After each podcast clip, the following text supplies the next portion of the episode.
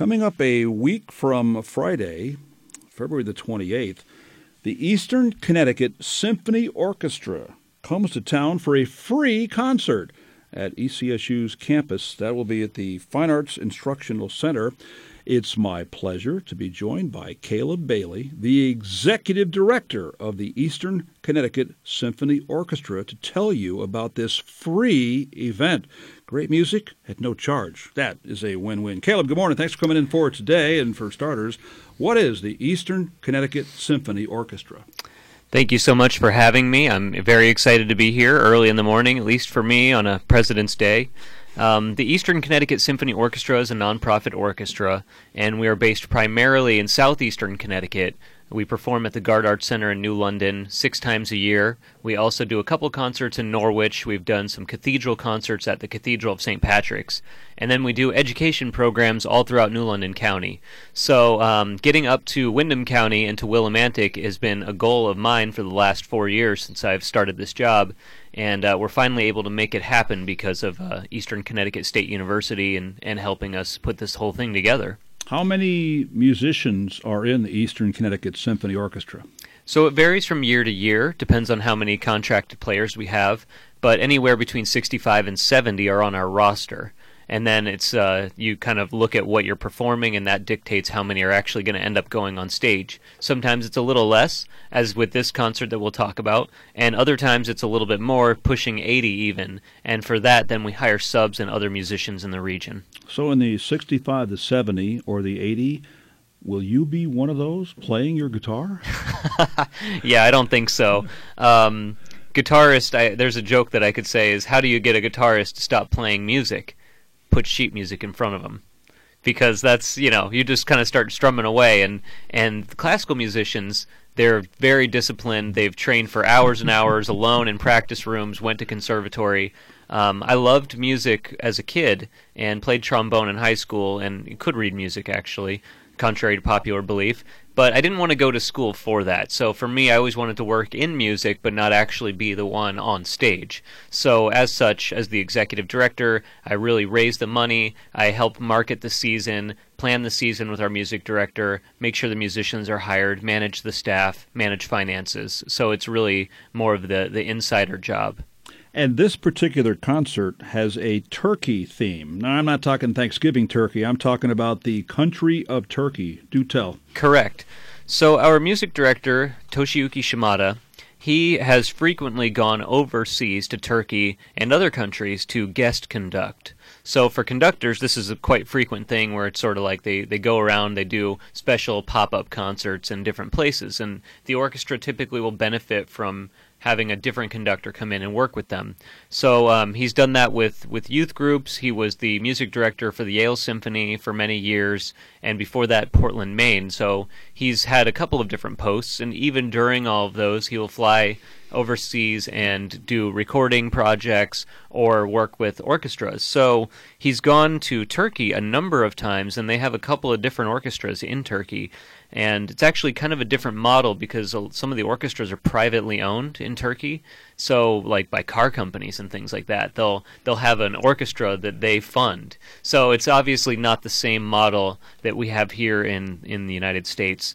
So he's gone over to Istanbul, to Ankara, um, and many other places to conduct, and has basically gotten to know the lay of the land and who the really dynamic, really great musicians are. So he kind of put together this dream team that if he could bring any two artists from Turkey and bring them here, the artists that we're going to have are those people. You know, this is not hang on Sloopy. You're you'll know what I'm talking about, the one four five chord sequence, you know, right. the, the CFG seven kind of thing. How do you teach? How does he teach or have the people learn? There's 65 to 70 people in this. What apparently is going to be a totally new exposure to this music from Turkey. What, there must be rehearsals. There are rehearsals, and a lot of people are surprised to find out that we don't even start rehearsing until the week of the concert. Um, but when you have classical musicians, they're so well trained that you know they, they get the music two or three weeks out ahead of time. So then they get it, they practice on their own, ideally, at their house, and then they come to rehearsal having an idea of sort of how the piece goes. Um, then it's the music director's job to really not teach them the piece because if that's what's happening, then something has gone terribly wrong.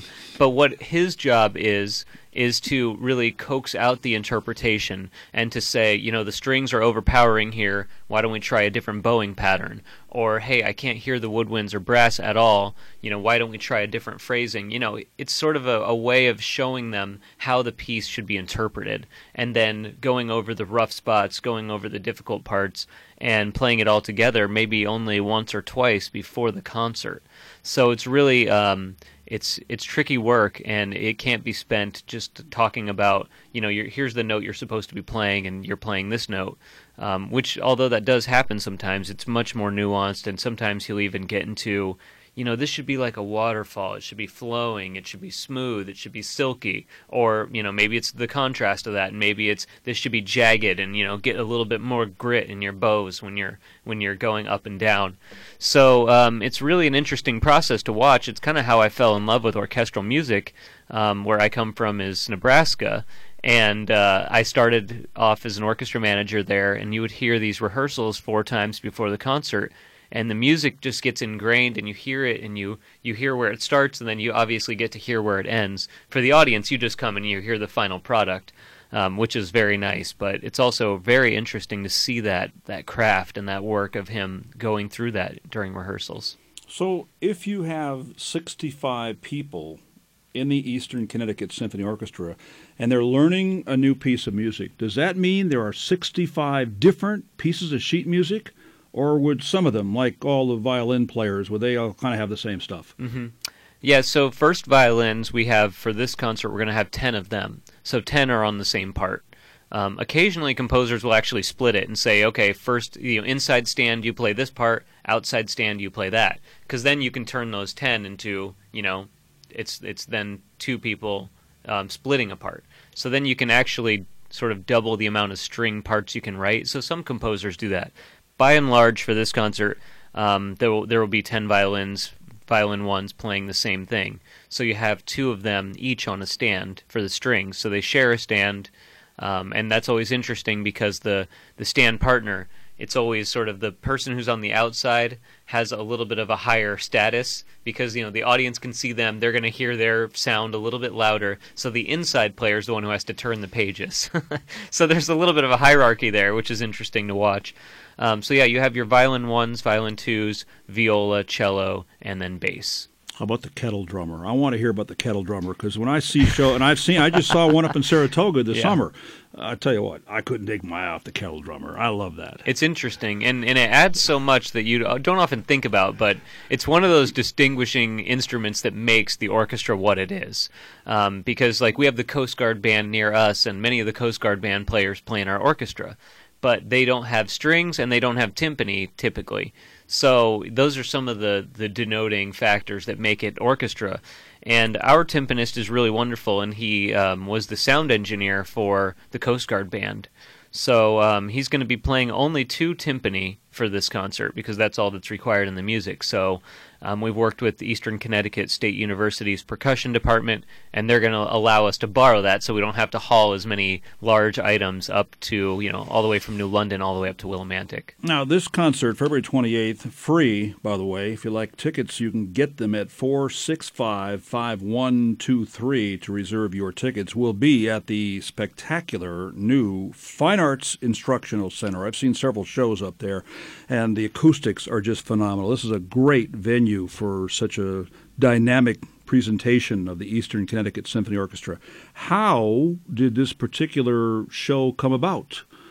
So it's been um, sort of a long goal of ours to get back up to Willimantic. And when I say back up to, I mean that in the 50s, we were known as the New London Symphony.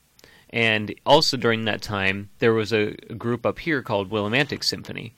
And although I know there is a group called Willimantic Symphony here now, that's actually a community organization.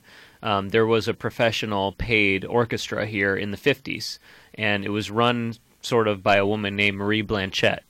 And so, what she found, along with our founding music director, Victor Norman, they both found that they were sharing players, they were conflicting on dates, they were, you know, just basically having kind of a bear of scheduling, finding out that they used all the same people. So what they decided to do was merge in the 50s to become the Eastern Connecticut Symphony, which is what we are now. So the reasoning behind this was that we would then do concerts in Willimantic and New London, and rehearsals would be in Norwich. So it's sort of this whole, you know, up and down system. And that went that way for probably 10 or 15 years, where we were doing all these concerts up here in Willimantic. And as I think funding declined a little bit, we weren't able to keep that connection going. So, as Eastern Connecticut Symphony, we're really trying to embody that and rekindle this relationship that we have with Willimantic that's sort of if you look at Willimantic and New London, you, they could almost be sister cities in many ways. You know, very interesting, dynamic organizations and communities there um, that are sort of rising up and, and getting better, you know, each day. And as we sort of continue to come out of the recession from 2008, so it's really interesting to me being in Willimantic because I feel such a, a warm, fuzzy feeling walking around downtown. Um, just getting to know it has been great for me. And Eastern Connecticut State University is really the linchpin that made this happen. So they provided a significant amount of the funds we would need, and then um, a couple local businesses have chipped in as well. So um, we're able to do this. And I'm actually going to be knocking on a few doors after this. So all the banks are lucky it's President's Day because I can't go and bother them. Um, but the actual program itself, in terms of what we're performing, that came to be about almost two years ago when we started planning this season. So we're going to go ahead and do um, Beethoven Symphony Number Seven. That's one of the biggest blocks that sort of fell into place first when we started scheduling, um, and then we send out our brochure typically in the summer before the season starts. So this season has been uh, this concert has been publicized for a while. What we didn't know was whether or not we would be able to bring it up to Willimantic. So we kind of had to rearrange the schedule a little bit to make that happen. Speaking of Beethoven's Symphony Number no. Seven, maybe people go, "Oh, I don't know that," but mm-hmm. there's a good chance they may have heard that music and didn't know what it was. Oh, absolutely. And you know, anymore on TV in the dramatic moments, you can hear the second movement, which has got this sort of long, short, short, long, long pattern. And if you start listening for that, anytime you hear strings doing that pattern, you're probably listening to the second movement of Beethoven's Symphony Number no. 7, and you never even knew it. So that particular portion of the symphony was so popular in its time when it was debuted that the audience called for an encore of that movement. So this was a lot more common in um, orchestral music back in the day was that when you heard a movement you really liked, you would just cheer, stand up, yell, scream, and then they would play that movement that, that you all really loved. And there was a lot more of applause in between movements or even during the actual concert itself. Like when Mozart was putting on concerts, if he would have seen how we listen to Mozart now, he would think, What's wrong with all these people? They don't like my music. Because in the original time of Mozart, people were gallivanting around. They were eating, they were consorting, they were drinking, they were falling down in the aisles. It was a big party, and the music was sort of happening in the background, um, and that was seen as successful. You know, that's what the the role of the music was. was originally, it was really chamber music commissioned by um, the wealthy, either in the the aristocracies or, or anything like that, private families. And now, of course, it's concert music, and and we think of we need to sit down and listen to this. So as times have changed, so too has the way that we interact with this music. If you saw Mr. Holland's opus, The King's Speech, X Men Apocalypse, or Cosmos, you have indeed heard Beethoven's Symphony Number no. 7. Mm-hmm. I'm delighted to be joined this morning by Caleb Bailey, the executive director of the Eastern Connecticut Symphony Orchestra. What exactly does an executive director of an orchestra do, Caleb? So when people hear director, they probably think that I wave my arms around and stuff and like and that. a baton, yeah. Yeah, I don't do any of that. So um, as the executive director, um, I was hired by the board of directors. So as a nonprofit, we have a board, and they're responsible for hiring the executive director. So that's why I decided to uproot my wife and my cat and moved from Nebraska to Connecticut was because of these people. What does your cat think of Connecticut? Uh, I think he liked it for the most part. okay. Yeah. So uh, how about the wife? Enjoy it. Well, jury's out on that one. No, she actually works at Southern um, Connecticut State University. So um, she loves her job there, and we're we're both very happy with our employment. And so it, through my job, what I do is raise the money. I write grants. I work on the marketing pieces. I work with our music director to plan the season. He's the one most often saying, these pieces should go together because of X, Y, and Z, and because of the reasons that he knows from his training. Um, and then my job is to think, how can I tie this into the community? How can we market this? What should the concert be called? You know, those sort of logistical details. What's the cash flow going to need to be that week to be able to pay make payroll for all these musicians? Um, there's a lot of details that go into it and then I manage my small staff, one full time, and then a couple of part timers who help do the music and the music librarian, and then there's a personnel manager who hires the musicians. How does someone become a member of the Eastern Connecticut Symphony Orchestra? Or do you have openings? Do you apply for this? You know, okay, I learned how to play the violin when I was a kid, and I think I can be a first violin player for the Eastern Connecticut Symphony Orchestra. Where do I sign up? you can work? certainly try that attack uh, if you would like. Um, most people, I'd say, come from conservatory backgrounds Juilliard, New England Conservatory. Um, but there are some that are, are locals, and within, I'd say about 33% are within 15 miles of where we are in terms of where they live. Then we have others who are as far flung as Virginia. Our harpist comes from Virginia, and she's got a local connection, so she stays with her friend, stays up here for the full week, and then goes back to Virginia. So um, plenty from Boston, New York, and um, we do auditions every year. So you can take a look at the our website, which is ectsymphony.com and you can poke around on there and you can see auditions and then when we are getting ready to announce auditions all the repertoire that you'll need to be able to perform shows up. So what you do is you drill it you work really hard on on these different pieces. There's usually a little mozart a little bach. Um, you pick a concerto of your choice of your violinist and you play play a little snippet and it's behind a screen so the judges don't see who you are you don't see who the judges are um, and then it's proctored so there's someone sort of as an in between person. And then if they like what they hear, then you get the job. And this one has pieces from Beethoven, from Mozart, and also a work from one of Turkey's most beloved composers as well. The overall theme of the program is called Turkish Delight. What do you think the demographics for your audience for these shows are? And I'm asking that not so much about adults because mm-hmm. you like it or you don't, but I'm wondering about bringing kids along. How old sure. do you think? What do you think the youngest age group that would, could appreciate classical music would be? Um, I mean, this being a free concert, it's a great chance to see how they like it. Um, you know, we, we always encourage people to bring their kids. I love when I see, you know, six or seven year olds who are able to focus and, and um, to go to the concert. Sometimes they'll their parents will take them home at intermission. So if they're younger, they'll say, "All right, you know, they're starting to squirm a little bit. You know, let's go ahead and, and call it now." Um, for a free concert, that's great because then you don't feel like you're missing out on your money's worth. So I'd encourage you to bring your kids. Um, they often say if it's like four or under, that's probably a little too young. Um, and then there's the extreme. If you have an infant, they're great because they just, for the most part, sleep. So um, we we always encourage people to to expose their children to to Mozart. There's you've probably heard about the Mozart effect, but there's cognitive benefits from listening to orchestral music, which I think many mothers are, are conscious of, and they play it in the womb. And then it's like you know, with our education uh, system, music is often one of the things that gets cut. So it's like once you're out of the womb, eh, you're on your own for music now, but um, that's one thing that we try to sort of advocate for more on the political level is to get music education back in, or if there's STEM education, we always advocate add in arts and make it STEAM because engineers they need to be able to come up with a creative solution to something. And when we're, you know, Electric Boat is in New London, a lot of those engineers come to our concerts and they say that it helps them think about problems in a different way. So, you know, you can beat your head against the wall with formulas and, and calculations, but at the end of the day, sometimes you need that outside approach to be able to arrive at a solution.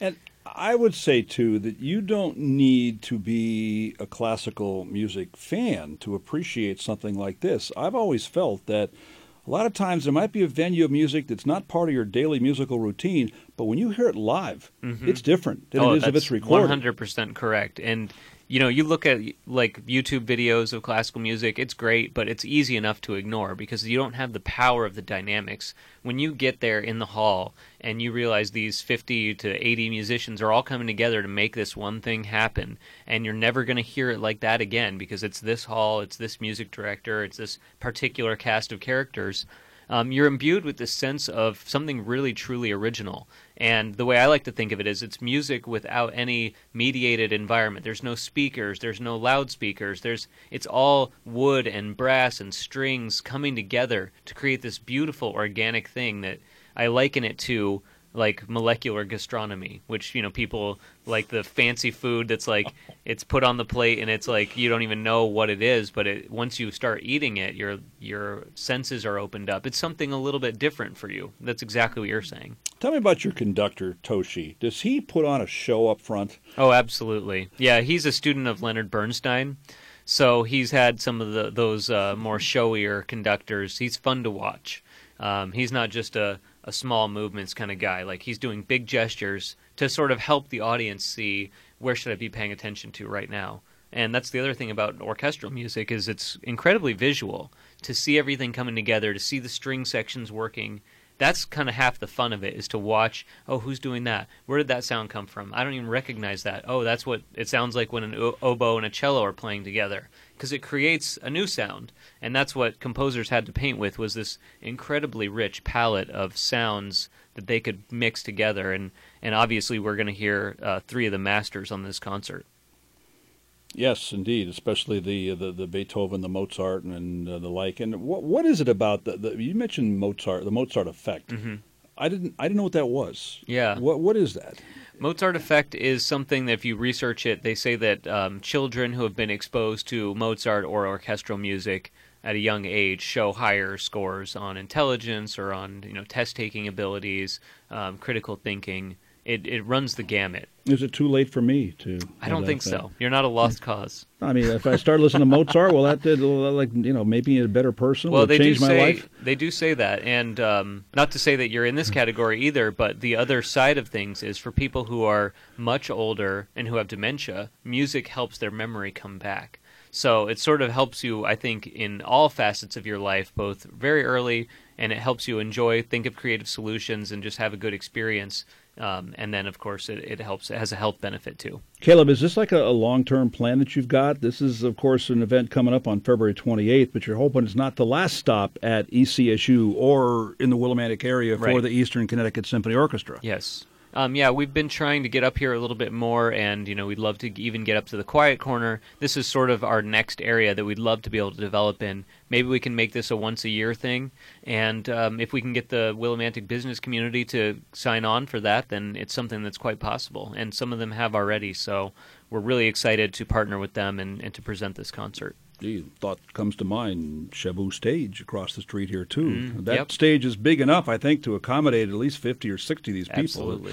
That's for other people to deal with, but just an idea to uh, expose the Eastern Connecticut Symphony Orchestra putting on a program called Turkish Delight Friday, February twenty eighth. It is free. But you do have to uh, reserve your free tickets in advance. You, there's a website, which I'm not going to go on all these URL things here, but the phone number is easier 860 465 5123. Limit four tickets per person. And it's at the spectacular Fine Arts Instructional Center with great acoustics at Eastern Connecticut State University. Caleb, this sounds great. Hope a lot of people come out to hear Turkish Delight, the theme for the Eastern Connecticut Symphony Orchestra on Friday, February 28th. Good to see you. Thank you so much, Wayne. 14 WILI Willimantic and 95.3 FM.